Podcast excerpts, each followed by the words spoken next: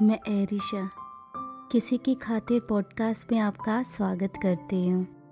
आज मैं राध्या जी की बहुत ही सुंदर रचना पायल पढ़ने जा रही हूँ।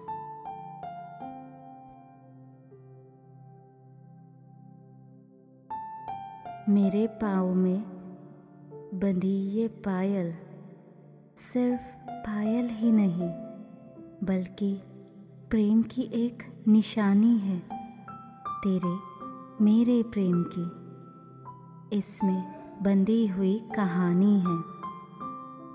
पायल की झंझन से गूंजती हर तरफ मधुर आवाज़ मस्तानी है।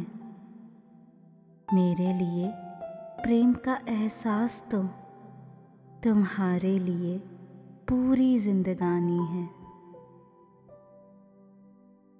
मेरे साथ इस पॉडकास्ट को सुनने का बहुत बहुत धन्यवाद। उम्मीद करती हूँ कि आपको पसंद आया होगा।